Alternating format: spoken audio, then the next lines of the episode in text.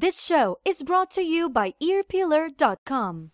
Welcome one and all to episode 127 of the Mars Attacks podcast. I'm your host, Victor.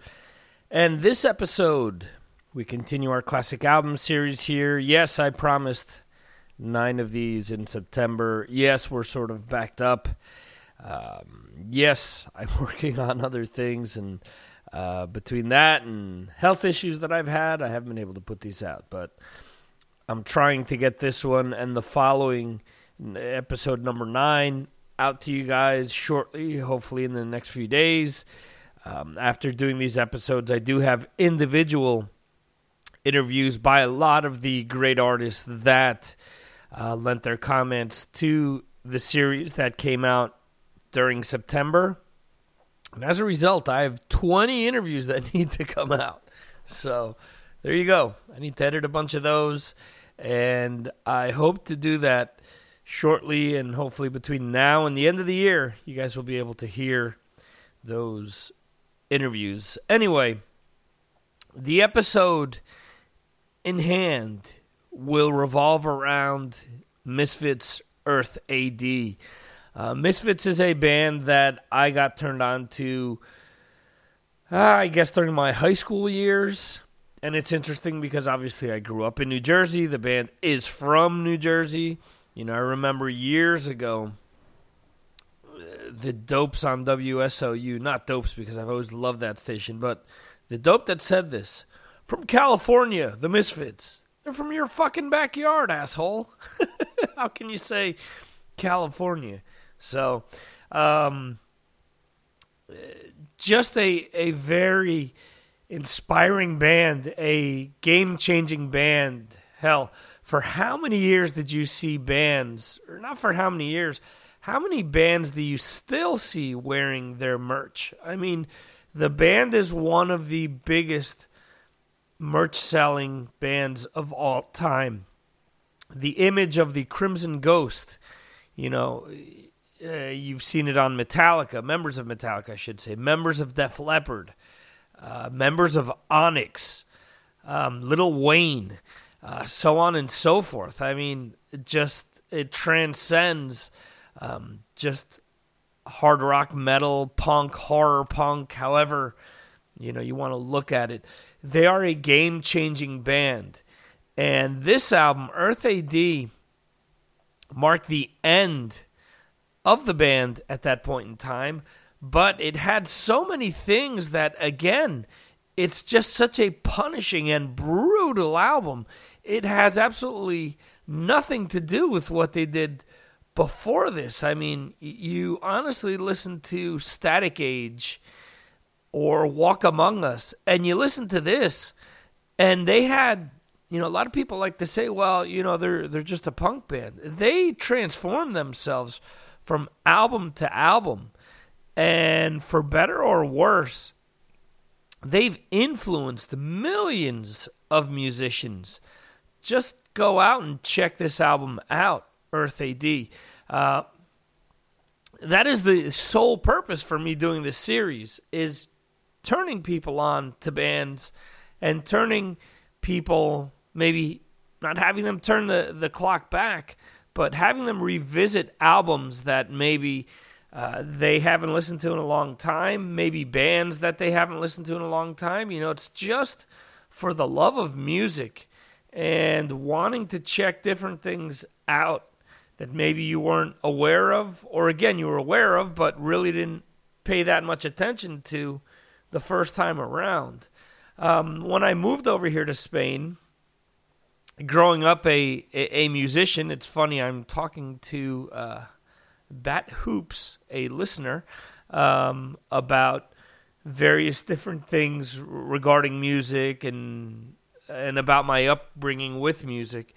You know, I was a band geek. I was in the high school marching band. I was in, you know, the concert band, and a lot of the rudimentary things that I learned there, I transitioned over to being, you know, in rock bands over the years. And one of the bands that I ended up playing in was a Misfits tribute band that I've played with here in Spain.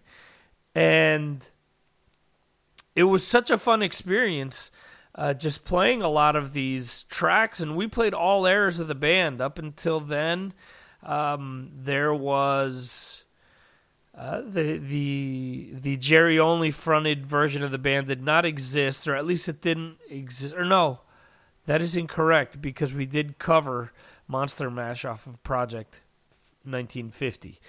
But, and not one of my favorites, but anyway. But I do like all eras of the band. I really enjoy Devil's Reign. Yes, I know it's deflated. A lot of balloons out there with people.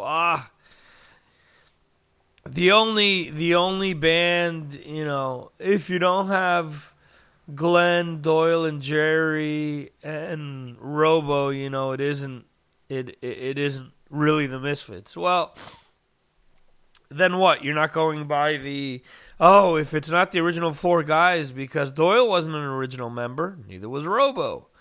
That was probably the lineup that most people remember, or at least with Googie, you know, because they had a revolving door of drummers. They had Bobby Steele on guitar. They had, you know, there were so many different things that happened to this band that helped with the transition that they had, helped or maybe deterred them, who knows. I was able to reach out to, and you'll be able to hear comments from Doyle during this episode. You'll also be able to hear from Joel Gostin. I've had him on the show before. He's an author and a journalist, and he's a good friend of the show. Joel was, you know, similar to... with me and Talking Metal, you know, there aren't too many people that can say that they were part of the Talking Metal family, at least, you know, before my excommunication. But, you know, Joel was 17 years old, lived close to Jerry and Doyle in Vernon, New Jersey, and... while they were trying out singers, I mean, one of the things that isn't clear is whether Chud was in the band at the time or whether he was just trying out the singers, whether that determination was made or not. But in the meantime, Joel got to play with the band. A 17-year-old kid getting to play with Jerry and Doyle and help them out while they were doing a vocal search, which ultimately led them to Michael Graves. So how many people can say that? So there are some cool stories that Joel is going to share with us. And at the tail end of the show, we will have Doyle. Was a very, very, very, very interesting experience. I've actually met Jerry in the past. And, you know, brothers aren't alike. My brother and I certainly are not alike. And, you know, that's probably a good thing. Each of us, you know, we have our own traits, our own personalities and whatnot. And no different. I found them to be polar opposites. But, hey, you know, I spoke to one for 10 minutes in person. And I spoke to the other one for roughly 10 minutes on the phone. So... who knows, you know, and it's sometimes a head scratcher for me, you know, and I think this is something that I've, that due to being so naive that I think, you know, you have to start to develop a sort of sense of honesty with yourself that when you interview these people, you know, they're very friendly, you're cordial with them. But, I mean, you really don't know anything about them much more beyond, you know, their music or what you read online or the press release, you know. There's so many people that go out and, you know, oh, let's name drop. You know, I've spoke to this person. I spoke to that person. You know, and for a point in time there, I thought, you know, that was the thing to do, but...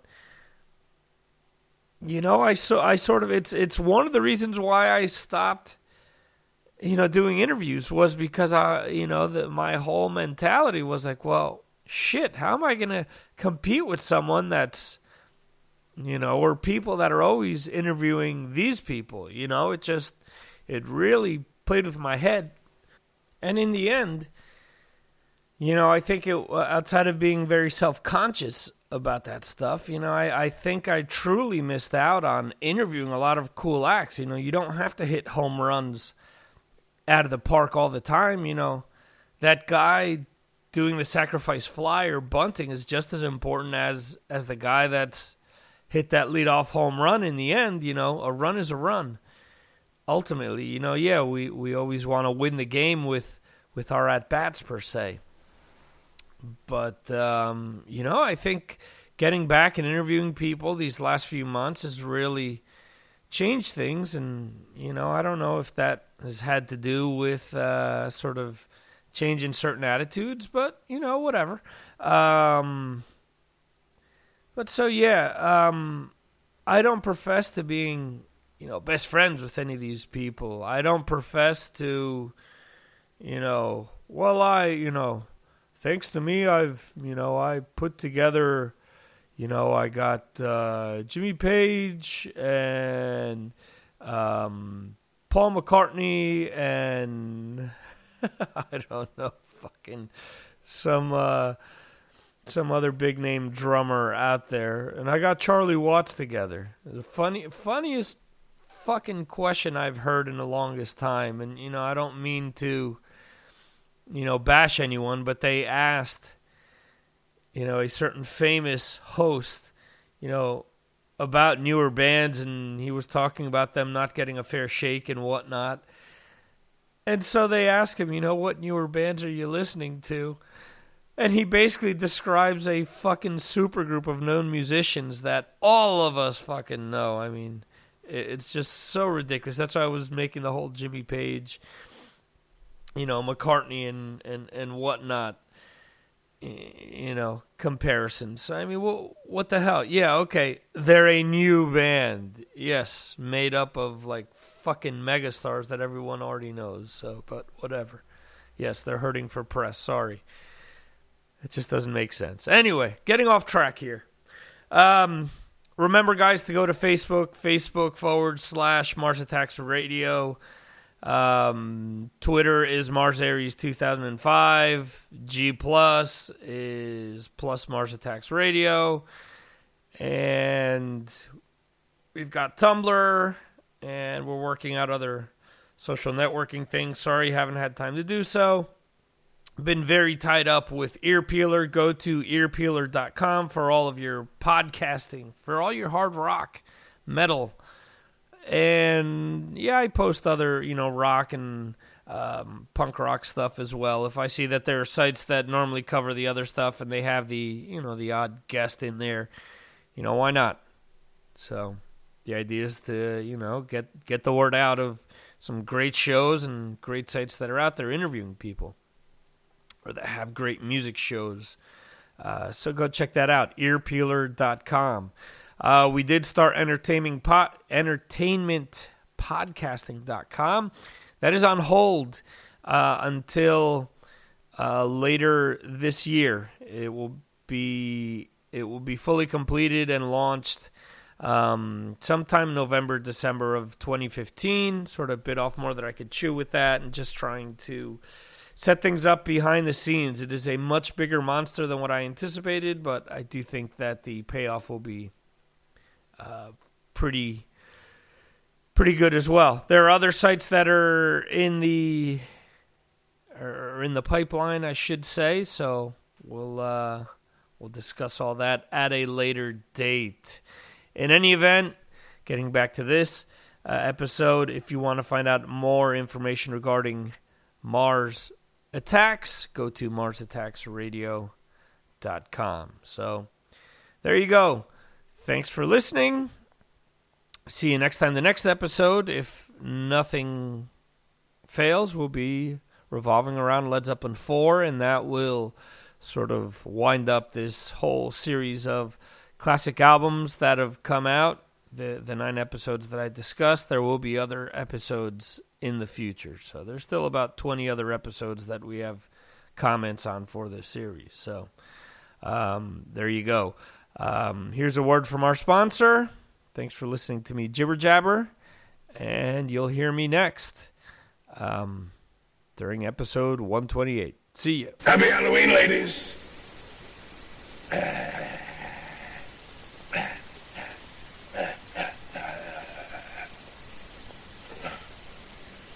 Nuns, no sense of humor.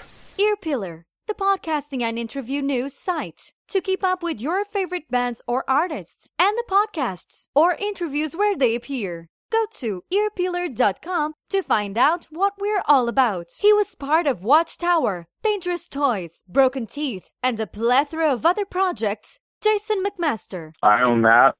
That once again is a Bible of a great moment in history. The style of with the Misfits in general. The fact that it's kind of this, everybody calls it this punk rock thing because it was so different, and it kind of has a lo-fi production value to it, almost on purpose to create the sort of campiness that the band has on purpose, right? It's the sound of the band, you know, punk rock, not punk rock, rockabilly, not rockabilly. Creating a whole new palette for rock fans who don't like it polished, and with tons of songs for all to take in. I think influential as well, very influential. I mean, the idea, I have this vision of Cliff Burton walking into, you know, the jam room, and James Hetfield sitting there next to a boombox, and Cliff Burton's pressing play on a cassette tape saying, hey, check this shit out. You might like this, you know, and playing him Misfits for the first time, because I think that that's kind of how that came to be. I don't think that James really knew about the Misfits until Cliff, you know, till they got Cliff and Metallica. Of course, they were still teenagers, you know. And I just have that vision in my head, and I think that it ultimately changed the way James Hetfield started to write. So that's huge. That's fucking huge. That's bigger than you know, that's Led Zeppelin shit right there, because Metallica is Led Zeppelin now, kind of. So. And in all respect to Glenn and Doyle and any, you know, anyone involved under the what now I call a Misfits franchise, you know, but that's fine. Mick, Sean, and James from Corners of Sanctuary. All right, so here's our Misfits thing. Here, yeah, we'll do that. So we were playing a gig in Trenton. What was the name of the joint? I forgot. Backstage, all right. And we had played a couple other gigs where this other band was there, and towards the end of one of the other nights, you know, everyone was kind of feeling good, and what was the name of the song? I don't even forget. I think it was Skulls or something. I don't know. It was a Misfits song, and I was just up front having fun, kind of singing along. I'm not a fan. I just don't know the music that well. But they had thought that I was this huge Misfits fan. They should have gotten Frank up there. So 4 months later, whatever, oh, hey, we see him again, you know, and, you know, there's a bunch of people there, we're all having a good time. And the lead singer calls me up on stage just singing Misfits tune with him. I go, listen, man, I really don't know the lyrics, man. Like, you're making up your own lyrics. I have no idea. It's like, you got the stage. I'm like, no, really. He's like, no, please. Everyone's egging me out to go on stage. I said, well, fuck it then. I'll just. So anyway, it didn't turn out too good. Everyone was kind of laughing, and he started singing, and I just kind of, whoa. I got through it. Anyway, that's our Misfits story. Yeah, it's about as close. Well, they really were like the break, if you want to call it a breakthrough, you know, for that kind of genre. You know, they were the most well known, I think, out of all the punk, like gothic, dark, you know, punk bands in the early 80s. Well, I mean, on a side note, we played with We played with the guitar player's what the hell's his name? I can't think of his name right now. Doyle's? Yeah, Doyle. We played with Doyle's son, who's in a band called Sleaze, out from the West Coast. We did a show with them back in March. So that was, so there's our 6 degrees of separation, if that helps. And our singer, depending on how he wears his hair, sometimes has been called, he looks like Danzig. So I don't know. I think I don't think we're taking that as a compliment. So there you have that. I was more into Danzig's first solo album. I think I was Your Eyes. That was a good album. That was definitely a great album. From Witchcross and Ravenstern, Count William.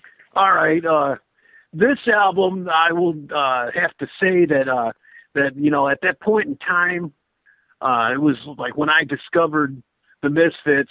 You know, it's kind of almost become a cliche to say this, but it was probably right around the time, like many other people will admit. There's some people that were Misfits fans from the early days, and then there's other people like myself it was right around the time, I'd say around the time of when Metallica made Ride the Lightning, and they kept talking about the Misfits.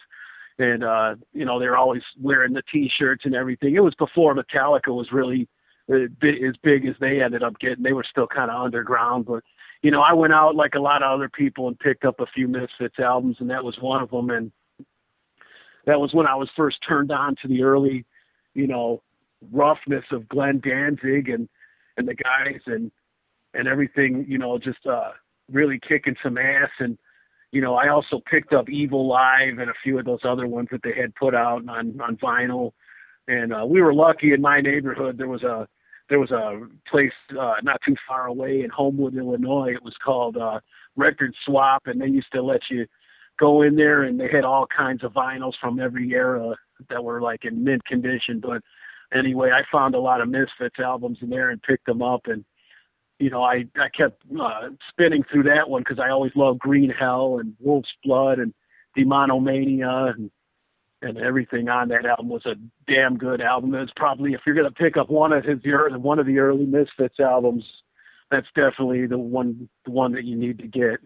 And one thing that some people, I did heavily follow Danzig on his own too after he went off and did his solo career. I was a huge fan, and the first debut album and some of the other ones, Lucifuge and stuff, I was going to see him, and whenever he would bust out an old cut from one of these records, like as an extra night, an extra song in the night toward the end, like as an encore or something like that, after he'd done all his solo material, sometimes he would bust into one of these cuts, and everybody would go completely nuts.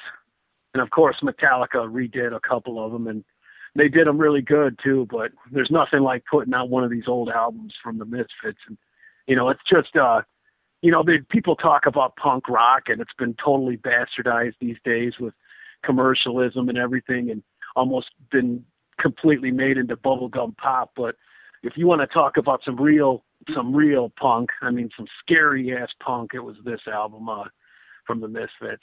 So that's probably one of the darkest punk albums. And then when he went into Samhain, or Samhain, or however you want to pronounce it, but that was pretty crazy too. But I preferred the Misfits if you had to compare the two early bands that Glenn was in. But great album. Lord Von Rathenstein of Lords of Trident. Earth A.D. by the Misfits will always remind me of like that one guy in high school, who was like the sort of strange guy who would, color his hair but do it incorrectly, where you'd have like one green streak down the side and he'd think that was super cool. Everybody had that guy where they were walking down the hall going, die, die, die, my darling, just over and over. And nobody knew what the heck they were talking about until they listened to this, 21-minute album by the Misfits. If brevity is the soul of wit, then this must be the soul of punk, I suppose, because this is a very short album and a very good one, I think. It's sort of a genre-defining album. The host of One on One with Mitch, Talking Metal Digital's own Mitch Lafon. The Misfits. Wow. I'm not a big Misfits connoisseur. It's how can I say this? I mean, it's a good album. It's Glenn Danzig, and obviously Green Hell was something that influenced Metallica enough that they wanted to cover it. But yeah, it's one of those really underground albums. I mean, how long is the whole album all told? It's like 6 minutes long or something. It's very, very, very short. Let me look it up. And if you look at Earth A.D. and Wolf's Blood, you're talking about 15 minutes. Can you believe that? I mean, that's way short. Is that the album with Die, Die, My Darling? Or is no, that no, that's a different one. Yeah. Okay, but this one had Green Hell. Yes. And I think the greatest thing about that album is that it was it took what the Sex Pistols were doing and Americanized it and made it very and it spoke to the punk underground in the States, and obviously it influenced Metallica because they covered. I mean, how many songs have they covered by the Misfits? They covered Die Die, they covered Green Hell, and they covered what? Last Caress? Is that yep. Is that yeah. The only three? Yeah, those three. But in terms of the general public, it's one of those. That's one of those you really have to know the scene to know kind of albums, in my opinion. I mean, listen, it was Alice Cooper meets the Sex Pistols, right? It was the Macabre Theater meets that sneer of, God Save the Queen. Right. But,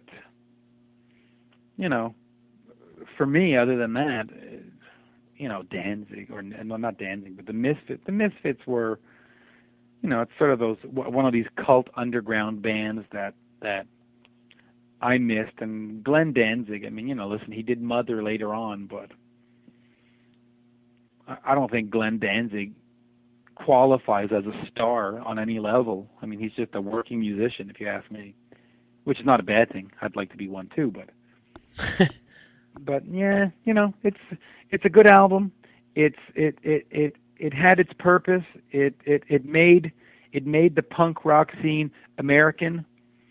But other than that, it's just one of those that, and I think 90% of the world's population would agree that it just sort of goes over your head and you go, yeah, you know what? I'd rather listen to "I Run" by the Flock of Seagulls, quite frankly, or I ran, right? And I ran. No, it's one of those. It's not the greatest. Not the greatest in my book. Okay. Gritty, dirty, but ask Lars. Oh, don't ask Lars.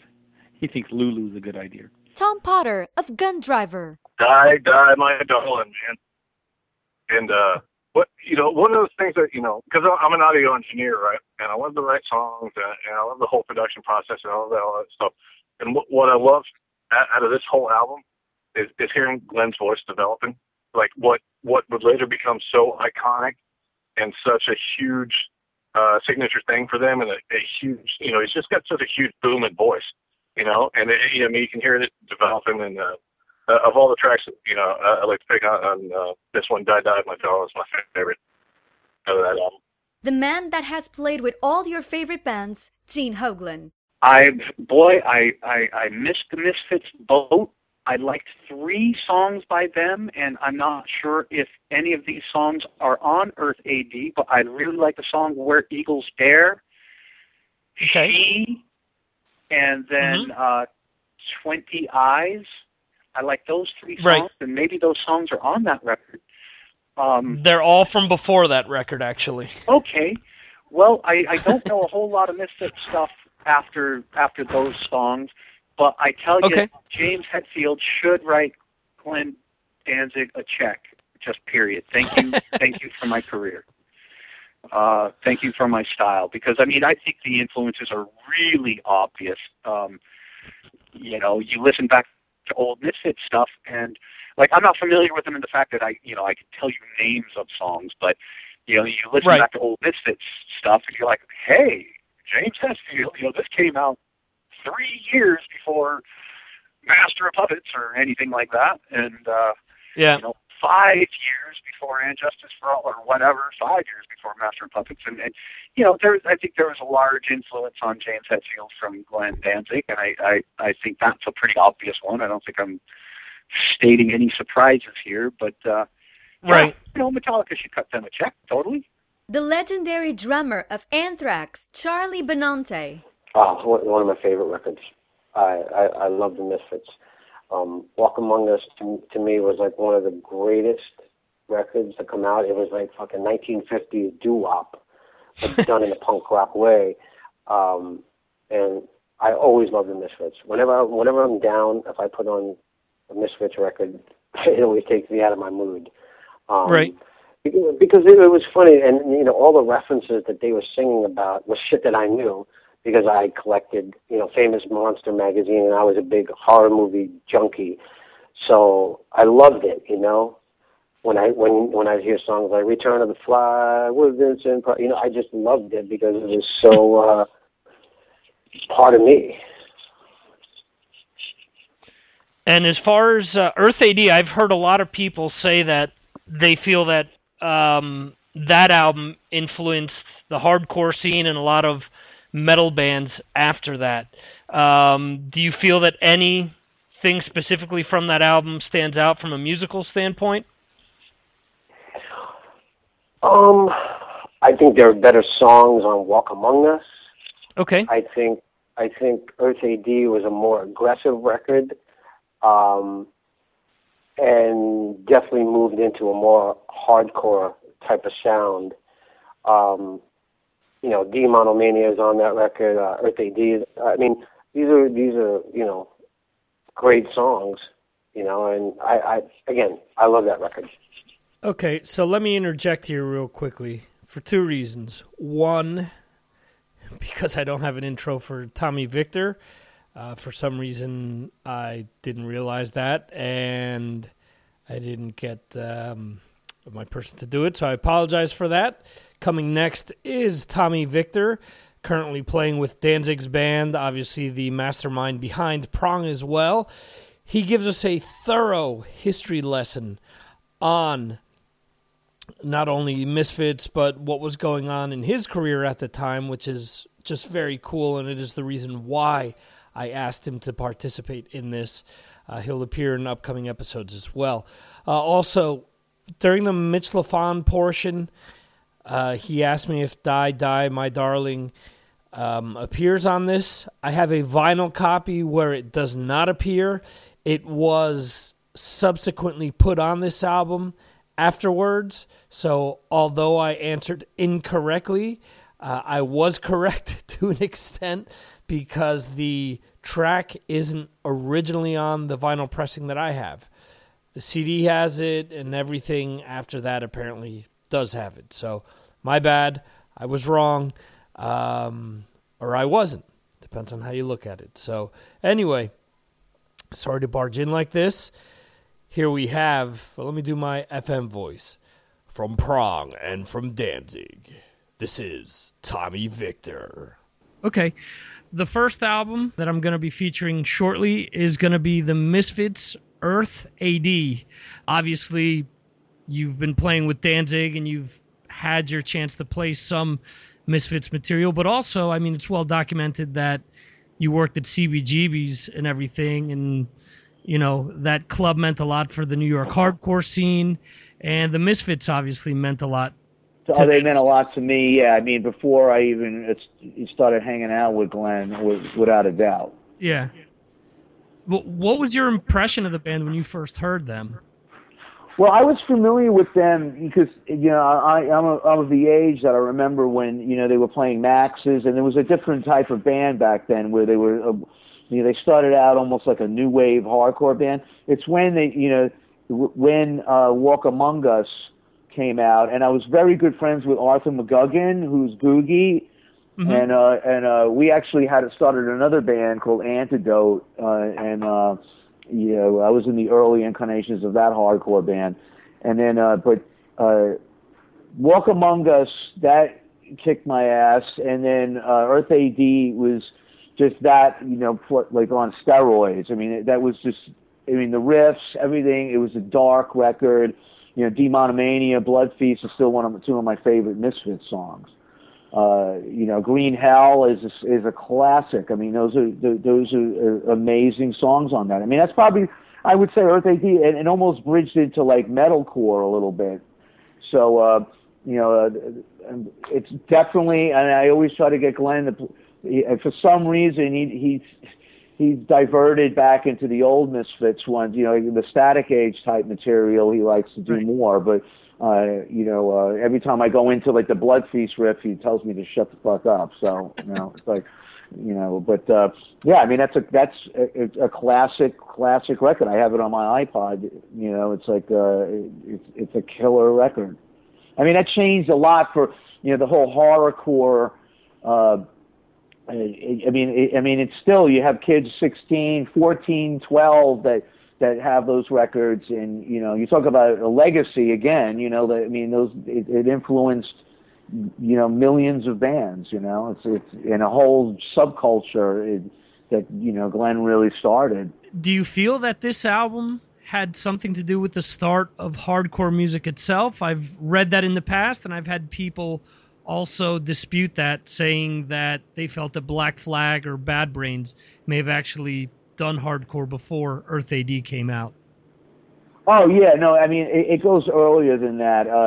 I think Glenn picked up, I hope he doesn't listen to this because he'll freak out, but I think Glenn picked up on what was going on, which was speed was starting to come into punk, and I would say hardcore really started essentially with Minor Threat, the Bad Brains, a little bit after that, Cro-Mags, and from the West Coast you had the Dead Kennedys, and you know, Black Flag were, you know, in New York they were never considered a hardcore band because They were considered too artsy. Okay. So I don't know really where to put Black Flag. I almost put Black Flag between hardcore and Swans. Okay. You know, it was too you know, cerebral. So I can't really put them into hardcore at all. I don't know. Black Flag is Black Flag. But I mean, as far as hardcore goes, it's definitely Bad Brains, Minor Threat, and the Cro-Mags. There was a band called Blood Clot that were a precursor, that were around. It was a combination of Cro-Mags and Bad Brains. Like Earl was playing with them, and they were right at the beginning of that too. And you can't really rule out Motorhead too, because I mean they, you know, and then inevitably Venom, I think, influenced a lot that would inevitably come out, you know, from metalcore, etc. COC came in a little bit later too. You can't really rule them out. Okay, cool. Being historian here, you know, yeah, but that's absolutely great. I mean, it's funny. I can't get two words out of people, and I love when people actually, you know, are able to take a topic and explain that much into it. And I mean, I've obviously learned from what you just described. So, well, I mean, I was there. So, I mean, it was. I worked the hardcore matinees at CB's for 4 years. I hung out there right at the beginning of the whole thing, which is, you know, I could essentially say, you know, early 80s. And, you know, I remember when the Circle Jerks and Dead Kennedys came out, and that was, we were blown away by, you know, the speed. And then, you know, Motorhead, too, coming from, you know, Europe, and it was like, we never heard anything like it before. It was just completely different, you know, and, you know, that's why I could say I was really there, and you know, in the clubs.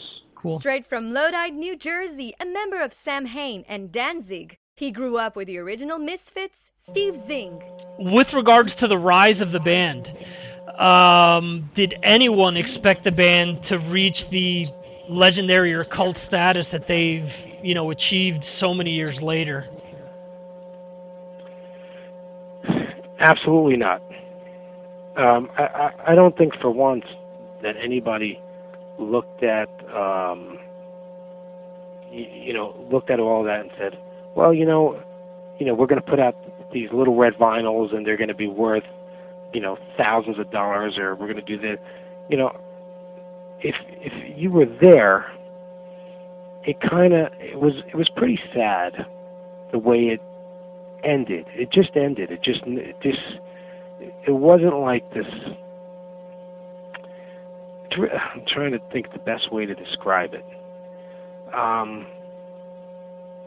It kind of faded. It faded away, and it faded real fast. You figure they started in 77 and ended in 83. So in 6 years, what they did in 6 years, and they weren't playing all the time or anything like that, but in 6 years' time, they built this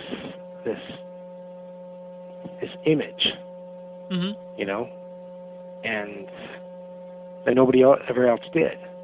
Right. So in that respect, you would have really had to be there. That's all I can say. Right. Which is why I wanted to bring it up. As far as your association to the band back then, how did you first come in contact with them? Well, we all grew up in the same town, and I went to school with Doyle. Okay. We went to high school together. Oh, we were from grammar school to high school. So when we were from kindergarten through high school. So,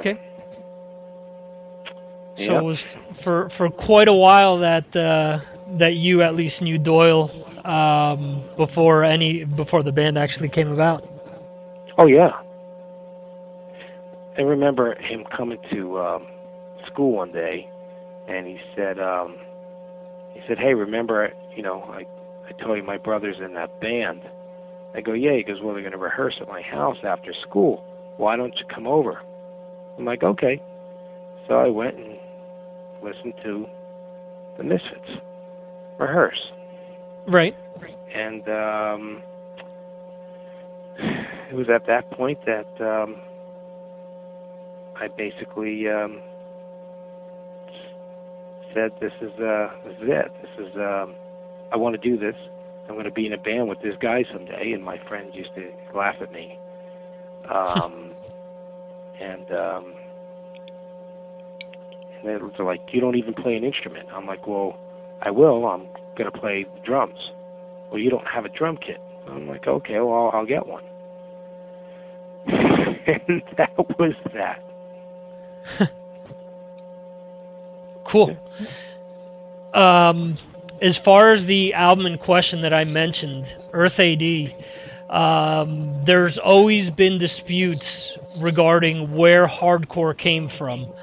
A lot of people, or I've heard various people, I should say, point to Earth A.D. as the starting point or the blueprint for hardcore due to tracks like Earth A.D., Green Hell, so on and so forth.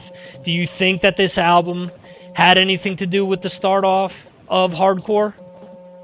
No. I mean, I think hardcore was, you had bands like, Minor Threat and, all the DC bands and then the bands from Boston, and of course LA, and you had Bad Brains. Right. So hardcore was there, I think. I think that was the Misfits capturing, a lot of people didn't get the Misfits. Mm-hmm. They didn't get what they were about. And I think, that was, the reason for that album. Okay. A lot of people that I've talked to have pointed to Bad Brains, or I should say most people that I've spoken to regarding this topic have always pointed to Bad Brains over Black Flag or any other band that's usually thrown into the mix there. So Yeah, I mean, they were there. I mean, credit has to be given where credit's due, that's for sure. But, I think the Misfits captured, their... I think they captured their own version of hardcore, because most hardcore wasn't as melodic as what Glenn made it. Right. You know, it was still the Misfits. Mm-hmm. So if that makes sense. No, that makes absolute sense. As being a fan of the band, there are so many things that he did with the melody, or even throwbacks to 50s music or whatnot, that made them stand apart from so many other bands. So yeah, I understand 100% what you're what you're going for. Cool. As far as the band after Glenn left, I mean, there was a resurgence in the 90s. There's still a version of the band going today. Do you have any opinion? I don't know if you'd have that. I don't know if you would call that a version. Okay. But, do I have an opinion on it? Yeah. No, I don't. I mean, I have nothing against, Jerry or anything. I don't think that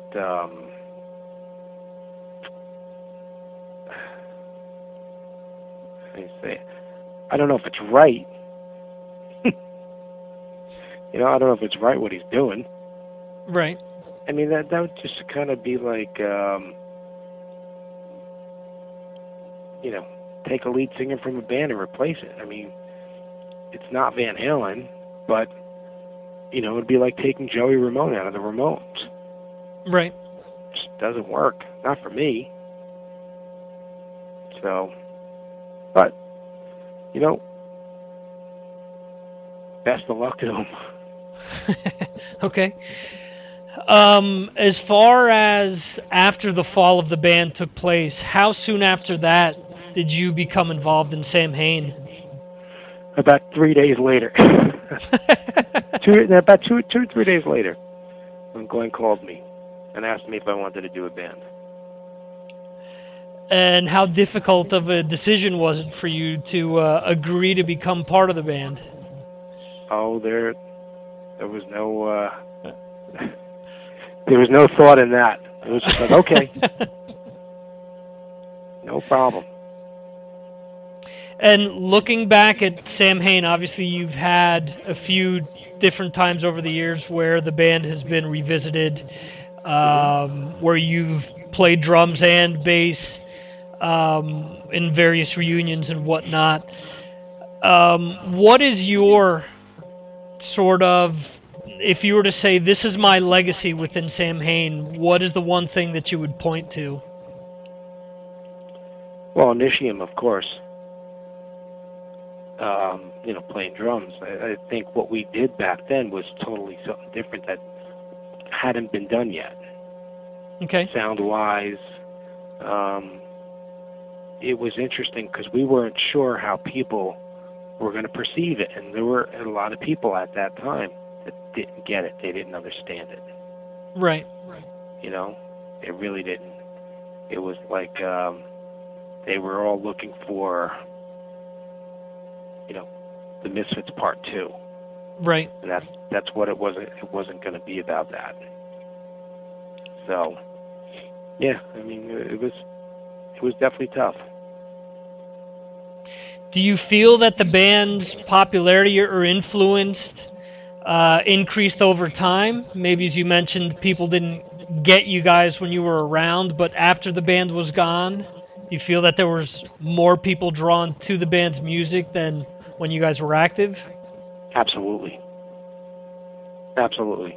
There are a lot of bands that talk about how they were influenced by it, and you're like, really? Wow. A lot of major bands, too. And kind of blew my mind. Even Metallica. they're huge Samhain fans. Right.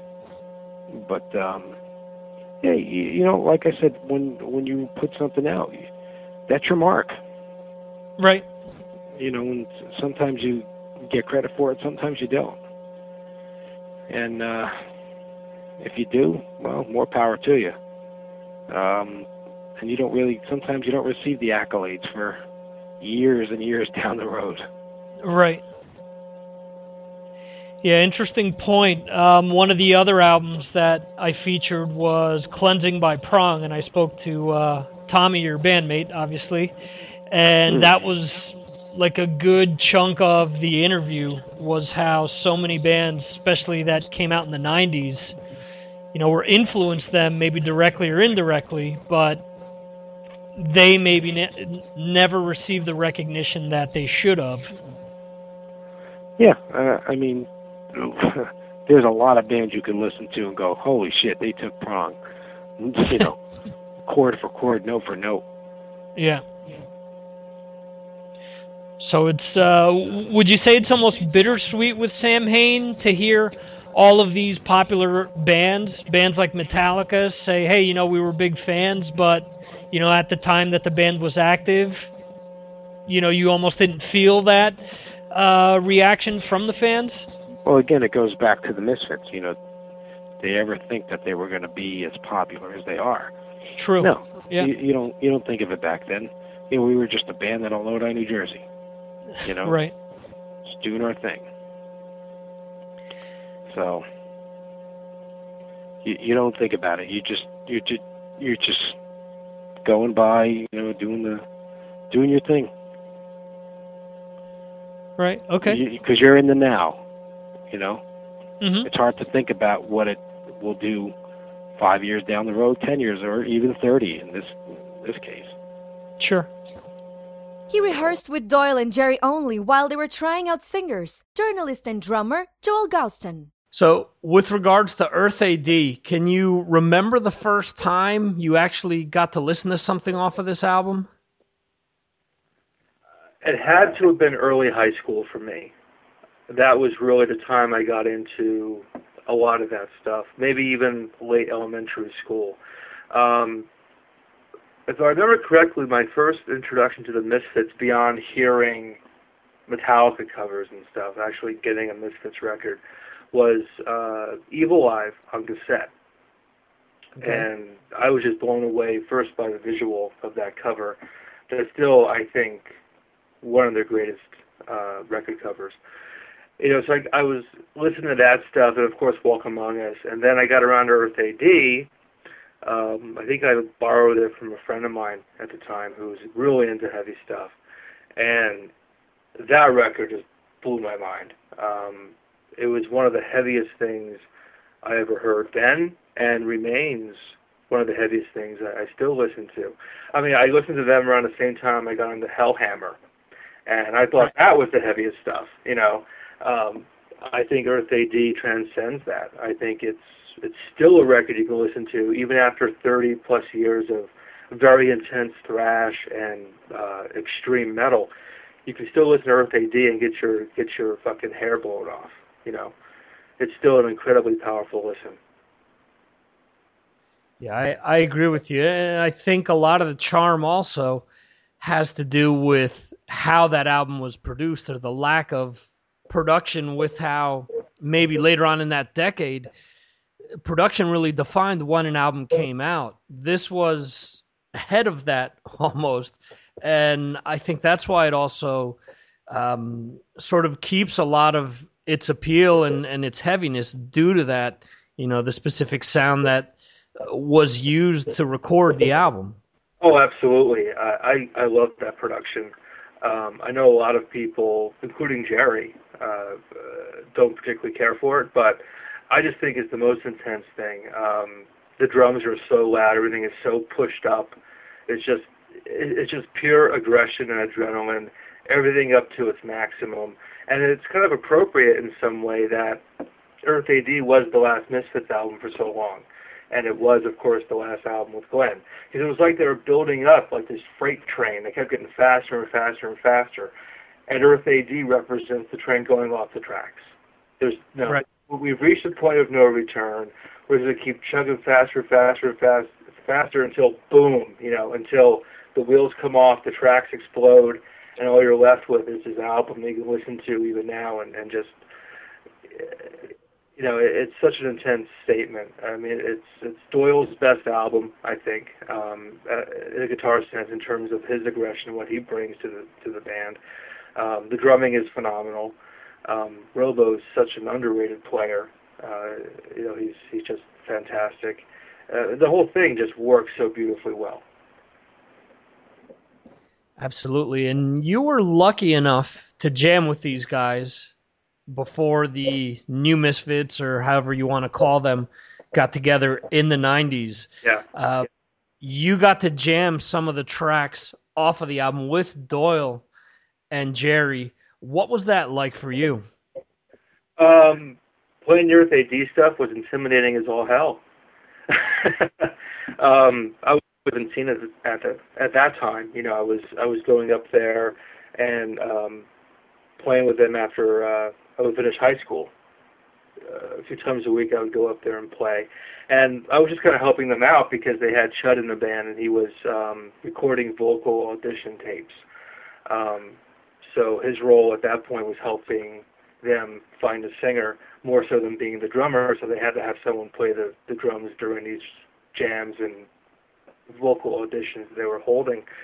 So I was there quite a bit. I knew pretty much everything they did, and the easiest stuff for me was obviously the Walk Among Us era because it's all very straightforward. Googie's not a particularly challenging drummer, but he was a perfect drummer for that era. But that stuff, you can play that in your sleep, but that's part of its magic too, But the Earth A.D. stuff was drastically different. I remember the first time playing Green Hell, and the first half of the song I was fucking kicking ass. Well, first of all, let's back up. Robo's drum kit was there at the place they rehearsed at, because Robo was working with them for a while, and then for whatever reason that didn't continue. So they had his drum set there. So I'm playing the Earth A.D. material on Robo's kit. Okay. And being a 17-year-old kid at the time, it was pretty mind-blowing, and just a very cool thing. So I got through the first half of Green Hell, and you know how it is, those awesome, cymbal breaks. Yeah. Bum, bum, bum, bum, bada, bada, bada, bada, bum, bum, bum, bum, Well, if they're hit precisely where they're supposed to be hit, the song works. If you miss it, it's a fucking disaster. So I missed it. And the second half of the song kind of went totally pear-shaped, and it just sort of ran off the track. And Jerry's like, "Yeah, good job." So it didn't really work very well for me. But I later came back a couple weeks later, determined to, kick an Earth A.D. song in the ass. And we did Death Comes Ripping, and I blazed through it faster than I think they'd ever played it. And I remember Jerry saying, "It was great, but you played it a little too fast." So the fact that I was playing an Earth A.D. song too fast, I think that was kind of my redemption. Right. But, it was great. I definitely was restricted as a player at that time by that material because it was just too fast for my abilities at that point. And I remember going up there one day, and I can't recall if Michael was there yet or if this was still when they were just doing the three-piece with Chud. But they went through the Earth A.D. material, pretty much start to finish. There might have been one or two songs missing, but they played a good chunk of the Earth A.D. stuff. And I remember just feeling like my chest being hit by that guitar. I think the guitar work on the song Earth A.D. is really among the most powerful music ever recorded. So to hear Doyle play that live, it just hit me, and it was just like a wave of energy. It was really, really fucking awesome to be, 5 feet away from that. But Chud nailed it, man. I mean, he was brilliant, and I knew him that guy's going to be the drummer, because he was kind of helping him out. They weren't really sure what they were going to do with him at that time. But I'm fucking Chud's playing in the band. There's no way around it. That guy killed it, So more power to him. But for me, it was a lot of fun. I look back at that, you know, it's certainly a fun time of my life, and, you know, it's 20-plus years, well, actually 20 years this year, since all that stuff went down. So, you know, it's a nice memory, and made me feel even closer to an album that, you know, I've always loved very much. Now, if in 2015 Jerry calls you and says, hey, I need you to fill in behind the kit, is there one track off of Earth A.D. that you would absolutely love to play? Death Comes Ripping, just so I can prove to him I didn't slow down. Yeah, Death Comes Ripping would be a lot of fun. I always like that song. There's a lot of real energy to it. Very, very powerful from a drumming perspective. That song is just, you know, perfect, and you know, that would be fun. Although I can't see myself doing that. I haven't played drums for a while, and you know, life is a little bit different now. And the guy he's got in the band, hopefully we'll be with him for a long time. He's a great player, Eric Arce. So yeah, but probably Death Comes Ripping. That'd be my instant. Let's do it. Because A, I know I can handle that one even now, and two, like I said, I can still play it pretty fucking fast. That's awesome. Speaking of the current band, you've actually got to see them not that long ago down in Philly. What was it like to see the band now as the... Was it a three-piece or a four-piece when you got to see them? It was a three-piece band. It was Jerry's son, and Eric, or Chupacabra, whoever they call him. The goat, when he was in Murphy's Law. It was a three-piece band, and it was great. You know, and interestingly enough, the first half of their set was Earth A.D. in its entirety, which was one of the reasons why I made the you know, very long trip down from northern New England to see the show. Not only did I, you know, get a chance to meet up with Jerry, which I haven't done for a long time, and we chatted for a little bit, and that was wonderful. But I got to see the band do Earth A.D. in the present tense, and I was very, very impressed. I really like the new lineup. It's a different kind of Misfits. I think in a lot of ways they've returned to that more aggressive, punkier, sloppier sort of edge they had circa 82, 83 when they played live. If you look at the old bootlegs like from Hal's Bar or whatever, they're a fucking mess, but they're a beautiful one. Because it's pure aggression. And I think that's where they've returned to in a way. I can tell you, having seen a lot of those practices circa 95, that when Graves came on board and they went with that reunion lineup or resurrection lineup, they were very much focused on precision at that time and doing these monster sets where everything was very tight, and you can hear that on the bootlegs from that time, and you can certainly hear that on the albums too. You know, so that was a very tightly wound, well-oiled machine. Now I think it's just gone back to being punk, you know, and I love that stuff. So I think it works out very well, and I think, you know, I'm very happy to see the band continuing on. I got to know very intimately how hard that guy worked to make that band happen. So here we are 20 years later, which is a hell of a lot longer than the Danzig era band lasted, and he's still doing it, you know, and he's still playing big shows, and he's still... You know, he headlined This Is Hardcore when I went down to see that for that. I think it was the Saturday show. You know, he headlined, so he's still, you know, top of the bill. After 20 years in this business, having already had a career, and then they come back and be in that position 20 years later. I mean, there are guys who'd kill to have that kind of legacy. And, you know, people say, well, he's living off of Glenn. If that was absolutely true, the band would have been done by 98. Because, you know, it wasn't Glenn, it was Michael. You know, it wasn't Earth A.D., it was American Psycho. So it was a different beast altogether. So Glenn might have, or the legacy of Glenn and the legend of Glenn and Glenn's time with the Misfits might have got Jerry in the door in a few places in 95 and might have helped, you know, get some gigs. But he had to stand or fall on his own merits once he got into that room. you know, you can only get by so much on past glory and reputation. You got to deliver the goods every day. Every day you have to top yourself. Every day you have to beat your own record. And I think that very clearly has been what Jerry has done throughout his entire career and continues to do so to this day.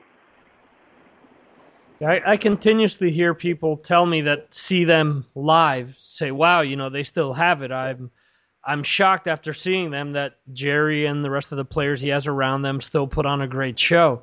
And similar to what you said, you know, if they sucked, they wouldn't be around all this time later. And it's remarkable that people want to sit and draw lines and choose between this era, that era, and in the case of the Misfits, the third era, if you will.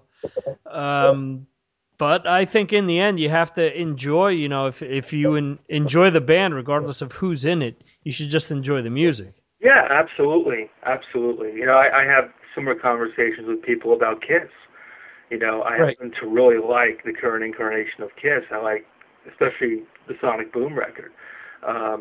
You know, I love all the records, but for me, Kiss is Kiss, you know. I see that the same way with the Misfits or with Hawkwind or, you know, any band I like that's gone through multiple lineups. You know, it retains the spirit of what that band projected. You know, that can go on forever. I mean, who knows? Maybe Jerry Jr. will take over the mantle, you know, when Jerry Only retires, and he'll have, you know, a traveling Misfits show with, you know, with nobody. I mean, I don't know how that would play off and how serious that suggestion would even be taken in the world. But, you know, what I will say is Jerry does maintain what I consider to be the spirit of the band. I've been a major fan of that band for most of my life, you know, and spent a good part of my life around those people. You know, so I know exactly, you know, where they're coming from in terms of their thoughts and their lifestyles and their history, you know. I mean, look, when I was doing a lot of work with those guys, Jerry would start his day 7 a.m. doing something for the band, and he'd wrap up 11 o'clock at night. And how do I know that? Because I did some of those days with him. You know, whether it be picking up posters or you know, getting Ed Repka to do some artwork, or Basil, or, you know, any of those guys. Right. So that's the spirit of the Misfits, not a fucking Devilock, not Glenn Danzig's voice. The spirit of the Misfits is that guy who puts in those kind of hours to keep that thing going. You know, and I'll tell you what, you know, give you a quick example of what the Misfits means to me. I was, you know, working till about 2 in the morning last night. I slept 4 hours, started at 6 a.m., worked 12 hours. Now, you know, we're talking. Later on tonight, I'm going to put a few hours into a project I've just started, which will, you know, take me probably until midnight. And then I'll probably get up around 5 or 6 tomorrow morning. And I do that a lot. And I do that a lot because I watched people like Jerry Only do that.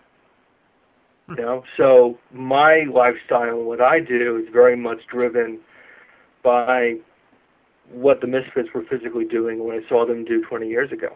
You know, I have a house, a family, a car, all the things. You know, and how do I do that? Well, I keep the ball in the air. And who taught me how to do that? Fucking Jerry Only. And that's the way it is. Cool. Do you think? And I've seen this in various interviews and different people mention this, but do you think that Earth A.D. was the epicenter or what kicked off the hardcore movement? I've had that question asked to me before, and I don't really think so. I think it's certainly an important album within the genre of hardcore or the world of hardcore, which is pretty wide and expansive. You know, there's not one particular band you can say, that's a hardcore band. You know, hardcore can be Quicksand, it could be the Bad Brains, you know, and that's what's wonderful about that style, because it's a state of mind. It's not necessarily a genre at this point. So I think Earth A.D. certainly played into the growth of that. But there were plenty of bands I would call hardcore years before Earth A.D. came out. You know, I'm thinking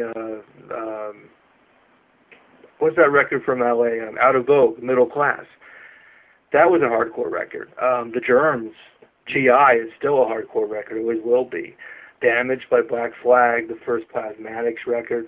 I consider them hardcore records, too. The first Bad Brains 45, you know, all of which was already in the world long before Earth A.D. happened. Where I think Earth A.D. has its greatest relevance in terms of affecting music is the fact that it really could have been one of the first crossover records between hardcore and metal. Because Earth A.D. was really one of the first times I can think of where a hardcore band, quote-unquote, had really fucking loud guitar. And really, like, metal guitar and raging guitar. You know, right, before that, you had kind of, like, any stigma stuff, that great sort of, like, street distortion, you know, like, on Victim of Pain or whatever, but real fucking full-on, like, power guitar, like, machismo guitar. You really didn't have that until Earth A.D., and you can see the effect that had on bands like SSD from Boston who went that way. Even a band like SOD clearly had some cues from Earth A.D. So I think hardcore metal crossover stuff has a lot more of a root in Earth A.D. than hardcore does. And I will say, I think this was after the last time we spoke. I was actually playing in a Misfits tribute band for a few years over here in Spain. And what you're saying as far as, you know, if it was all Glenn, I could honestly say that up to the point that I had played with that band, the material was 50-50 because a lot of the people that were coming out to the shows were either older people that grew up on the Danzig stuff or people that were in their mid-30s to late-30s who had grown up when the band was resurrected again. Yep. So the crowd was very split for that.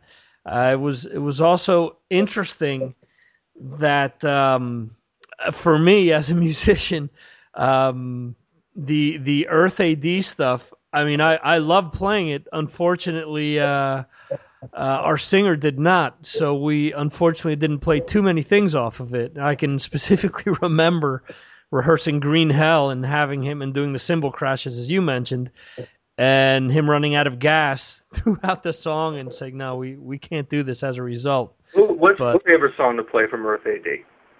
I love Green Hell. Just the whole, you know, when you were describing how the album was like a locomotive coming off of the tracks and everything before in the conversation, Green Hell popped into my mind just because of that, just how the song is just chugging along and building up to the crescendo with the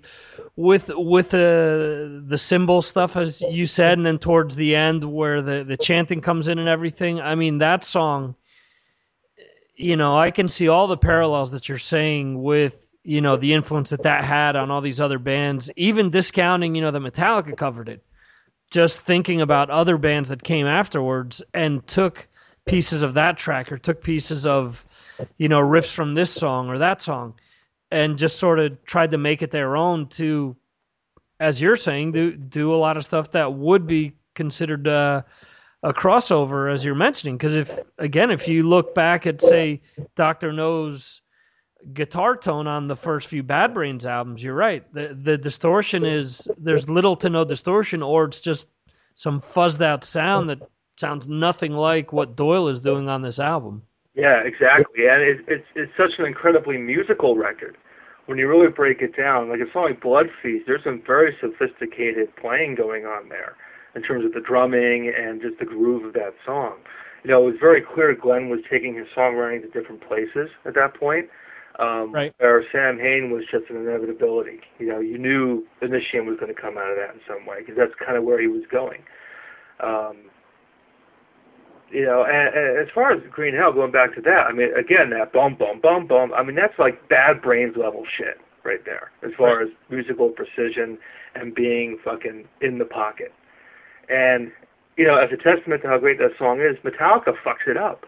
If you watched them play it recently, like their 30th anniversary show, whatever that was, where Glenn came up and sang with them, I mean, Lars can't keep it. You can't keep that going. You can listen to it. He's not even hitting the kick, you know? I mean, it's a tough song. So when some of the most renowned players of a heavy genre can't keep the plate spinning, playing that shit, you know it's powerful stuff, and you know it's the real thing. He was part of the Misfits and was the guitarist on Earth A.D., Doyle Wolfgang von Frankenstein. So first of all, regarding Earth A.D., obviously the band had a completely different approach to what they had done previously, a lot more ferocious, a lot more aggressive on the album. Was there one thing that made the band go in that direction? I really don't know.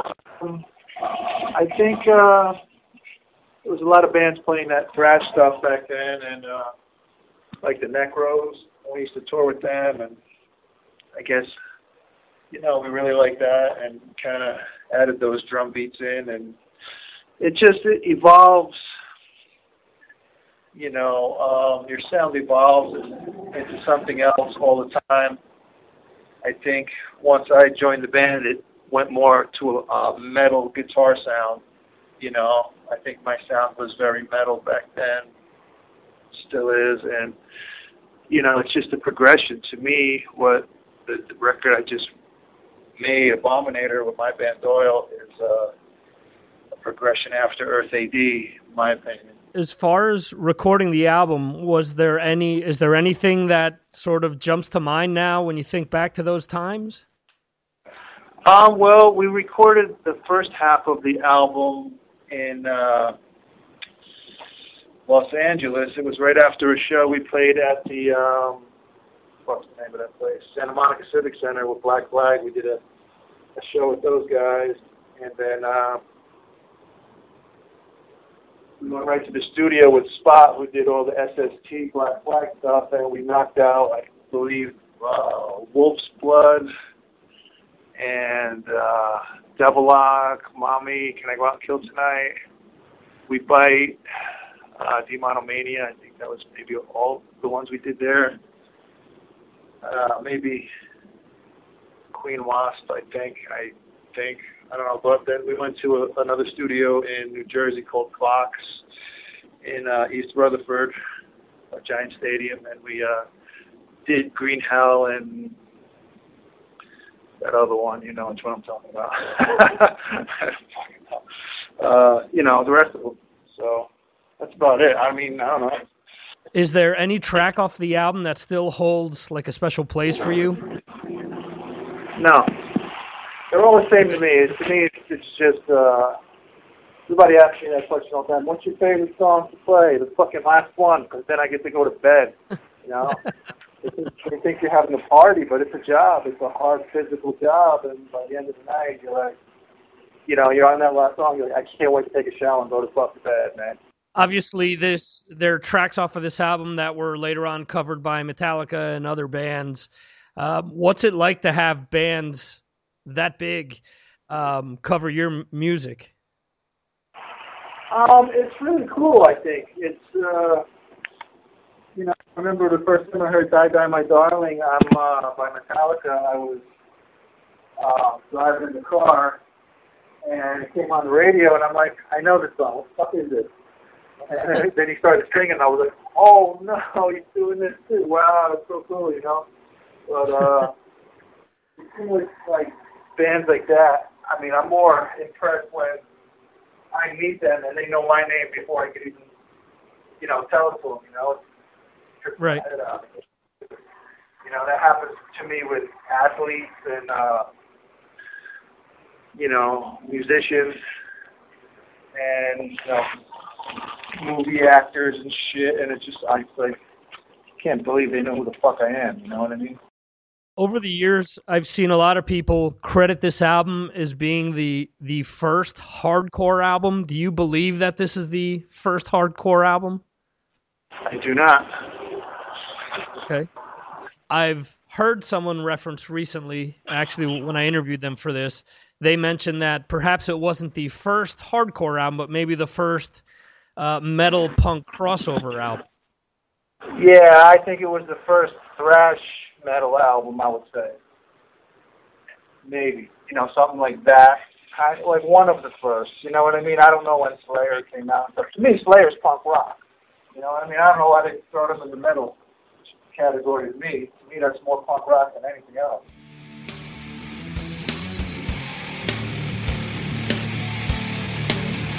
Thank you for listening to the Mars Attacks podcast. This concludes our show.